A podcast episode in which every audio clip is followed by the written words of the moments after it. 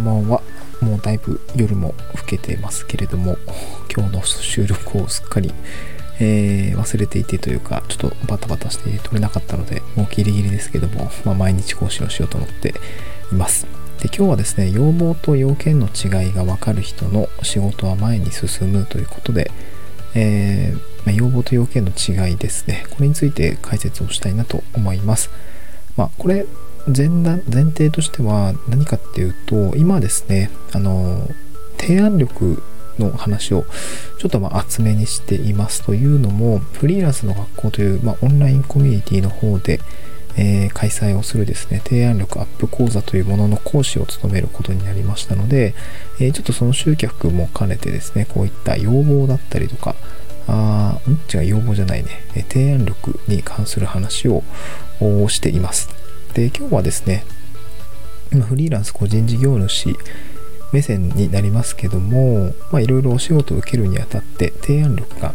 えー、求められる時代になってき、えー、ていると思ってます。まあ、いつもそうなのかもしれないですけど、まあ、そこで提案力の中にですね、いろいろ、ま、今回のセミナーで言うと、要件定義力とか、プロセス構成力みたいなあそういった力が求められていますよというか、まあ、あるんですって話をするんですけども、まあ、その中の要件定義力ですね、まあ、どういった成果物をまあ何ていうの？作っていくのか納品していくのか、まあ、形作っていくのかみたいなところで、まあ、このその工程を踏んでいった時に、まあ、要望クライアントさんの要望っていうものと、まあ、要件の違いみたいなものがあるんだよねっていう話をしたいなと思うんですよね。うん。要望と要件の違い。まあ、これパッと聞いてさっと言える方ってどうでしょう？なんか思い当たる節ありますでしょうか？うん。で、僕も、うーん、なんていうのかな。まあ、パッと言われたらね、答えれるもんでもないかなとは思います。僕も、うん、なんか改めてこう言葉の整理をしないと、ちょっと難しいのかなと思うんですけど、えー、っと、まあ、要望と要件の違いですね、パッと答ええー、回答してしまうんですけど、要望っていうのは、えー、曖昧で、うん、実現できるかわからないけれども、やれたらいいなって思うことですね。もう一回言いますね。要望は、曖昧で実現できるかわかんないんだけどもやれたらいいなっていうぐらいの感じですね。うん、まあふわっとしているっていうものがまあ要望かなと思います。うん、できるかもわかんないしね。でその依頼をくれた本人自体もやることじゃなくてなんか、うん、まあやれたらいいかなぐらいの内容ですね。うん、これが要望。でもう一つ要件というものはもっとパキッとしてて明確で実現可能であってそれでいて、まあ、必要なことですね。うんまあ、クライアントさんの方からま要望だったりっていうものが出てくる時にはやっぱりこう現在地から向かう向かいたいところまで、えー、ちょっとギャップがあってそこをですね頑張って切磋試行錯誤切磋琢磨していって進んでいきたい。でそこの一端を担うのがこの僕らフリーランス個人事業主だと思うんですよね。うん。で そうなんですよ。でそのためにですね、まあ、僕らもシステムエンジニアだった時にはうんまあお客さんからの要望をヒアリングをしてシステムに落とす時にはやっぱり要件という形パキッとした明確なもの、まあ、曖昧なものだとちょっとやっぱさすがにシステム作れないので明確なものにしていく必要があったしあと実現できるか分かんないことについてはやっぱりどこまで実現できるのかっていうとこを詰めていって実現可能なラインっていうところの要件のとこまでやっぱ落とし込む必要がありました。うんでやっぱり、まあ、当たり前なんですけど、まあ、お金ですね予算の発生して仕事って進んでいく形になるのでやれたらいいなで作らない。本当にそれって必要なことなのとかあの求められていることなのとか。まあ一番はやっぱりうんそれが必要不可欠である理由みたいなのがやっぱりね、えクライアントさんの中でもそうですし、えクライアントと、えー、なんだワーカーさんの間でもやっぱその辺の共通認識ってないと難しいのかなと思うんですよね。で仕事が前に仕事をしていて前に進む人ってどういう感覚なのかなっていうところなんですけどこれはあの僕自身がそうであるというわけではないんですけども、えー、やっぱり会社辞める2年前ぐらいですねあの、まあ、大手コンサルティングファームの PWC さんというね会社プライスウォーターなんだっけ？BWC 名前忘れちゃった。えっ、ー、とね、まあ、あの、大手コンサルティングファームの、えー、方と一緒に2年半仕事していたんですけど、そこでの学びが非常に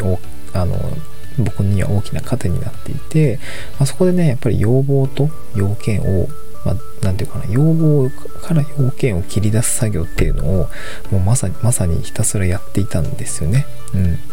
まあ、大きなシステム開発で2年間ぐらいプロジェクトが進んでいたので、まあ、その中で繰り返し繰り返しこう要望っていうものを精査して、うん、システムに落とすんだったらこういう要件でなければシステムはできないんだけどもみたいなところをですねお客さんに何度も何度も叩き台を出して、まあ、そして選択を選んでもらってうん、じゃあこれで要件はこれでいきましょうみたいな要件を決めていくまさに要件を定義していくっていうところの作業が非常に僕にとってはすごく大きな糧になったところでございます。うんまあ、なので、うーん、まあ、結構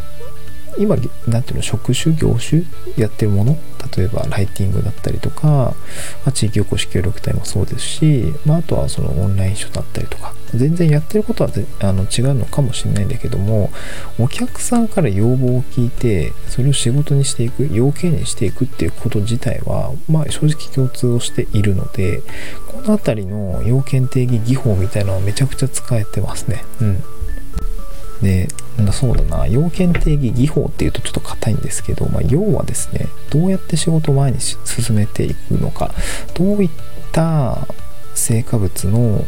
定義の仕方をしていくのかっていうところがある程度見えている分かっていると、まあ、やっぱりですね仕事は前に進みます。あのねふわっとしていることをふわっとしないようにふわっとしているものの中からどんどんどんどん切り切り出していくのでそのためのまあ切り出しの軸だったりとか深さはね、まあ、限界あるんであのどこまででも深くはなっちゃうんだけどもある程度妥当性のある場所で、えー、そういった要件をまあ、切り出していくそういう経験が正直結構フリーランス個人事業する場がないと思うんですよね。うん。いや、なんかクラウドワークスとかで、あそういう場面にそもそもなんかその、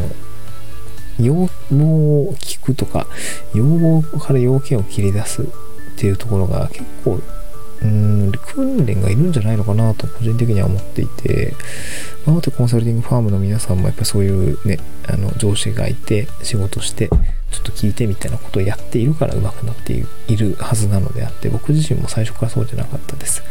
まあ、とはいえねうん本当に学ぶべきことはたくさんあったので、まあ、それをね、知っていると知ってないとだと全然違うかなと思いました。うんま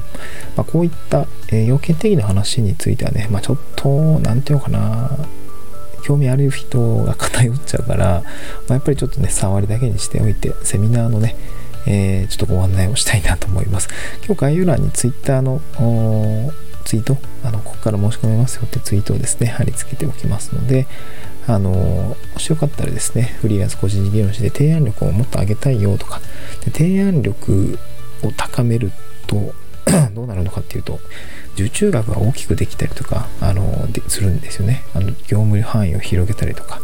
あとはもうここまでやるんで、えー、ちょっと単価上げましょうみたいな感じのがあるので、まあ、そういう意味合いでも、やっぱりこの提案力っていうのってやっぱすごく重要なので、えー、ぜひですね、えー、セミナー、まあ、ランチ1回分ですね。そう、最近、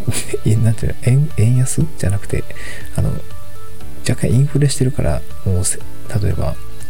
1000円出しても、ランチ食べれませんみたいなことあるかもしれないけど、まあでも言ってもランチ1回分なんで、あの、安いかなと思うので、まあ、概要欄からぜひ見てみてください。はい、ちょっとね、今日は、あのー、夜、深夜の寝る時間に撮ってるので、ちょっと声、